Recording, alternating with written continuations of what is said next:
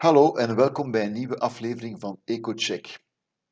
In de vorige aflevering bespraken we hoe de eerste economische indicatoren sinds de Russische inval in Oekraïne wijzen op een flinke vertraging van de Europese economie. In deze aflevering gaan we dieper in op een mogelijk embargo op Russische energie en wat dat zou betekenen voor de Europese economie en het herstel. Mijn naam is Peter van den Houten en ik ben hoofdeconoom bij ING België. Tot nu toe hebben de economische sancties tegen Rusland niet veel uitgehaald, want de Russische aanval op Oekraïne gaat onverminderd verder. Tegelijkertijd blijft Rusland een van de belangrijkste energieleveranciers van de Europese Unie en die leveringen gaan ook gewoon door. Gezien Rusland hierdoor elke dag grote sommen deviezen incasseert, gaan er steeds meer stemmen op om ook op dit vlak sancties te nemen. Zo werd er al besloten om met een overgangsperiode van enkele maanden geen Russisch steenkool meer in te voeren. Met een meerderheid van stemmen eist het Europees Parlement zo pas dat de Europese regeringsleiders ook zouden besluiten tot een totaal embargo op Russische olie en gas. Dat is echter gemakkelijker gezegd dan gedaan, want het zou ook zeer grote effecten hebben op de Europese economie. Als we naar olie en gas kijken, dan haalt Rusland momenteel het meeste inkomsten uit olie. Niet langer olie invoeren vanuit Rusland zou het land pijn doen, maar waarschijnlijk toch maar in beperkte mate. De oliemarkt is immers een wereldwijde markt en bijvoorbeeld China en India staan klaar om zo nodig meer olie uit Rusland af te nemen als dat kan tegen een vriendenprijs.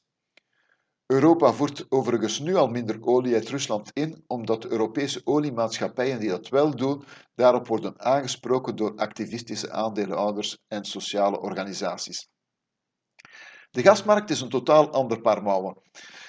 Hoewel minder belangrijk voor de deviezenontvangsten van Rusland, is het wel niet zo dat Rusland het gas dat het niet meer kwijt kan aan Europa zomaar elders kan slijten.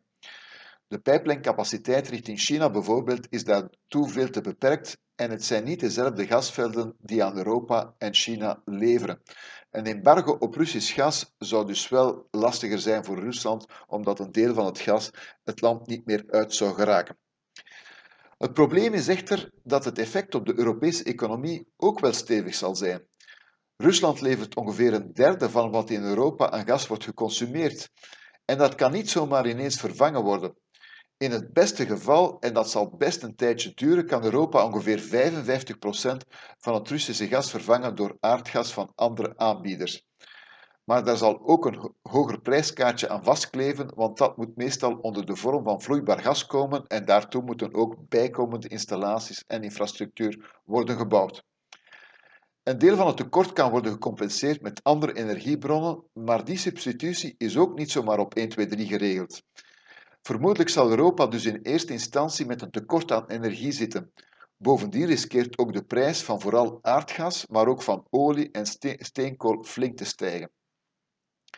Verschillende Europese landen zijn daar ook ter voorbereiding van zo'n klap begonnen met afschakelplannen op te stellen, waarbij grootverbruikers tijdelijk niet meer of slechts gedeeltelijk zullen worden bevoorraad.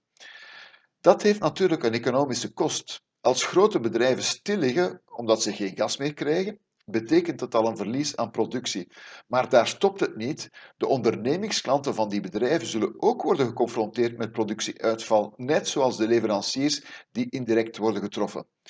Het Nederlands Planbureau trachtte al die effecten in kaart te brengen en kwam tot de conclusie dat de, bijvoorbeeld de Nederlandse automotive sector 72% productie zou kunnen verliezen, grotendeels door die tweede ronde effecten.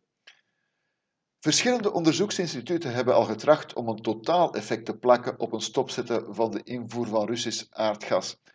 Voor Duitsland, zowat de grootste importeur, gaan de ramingen van min 0,3 tot 6, min 6 procent van het bbp, dus toch wel een behoorlijk zware klap. Als we de modelschattingen van de ECB gebruiken, komen, komen we voor de eurozone aan een totaal negatief effect op het bbp van tussen de 1,1 en 2,2 procent. Hierbij dient wel uh, dienen opgemerkt dat in dit model geen verdere conjunctuureffecten zijn meegenomen.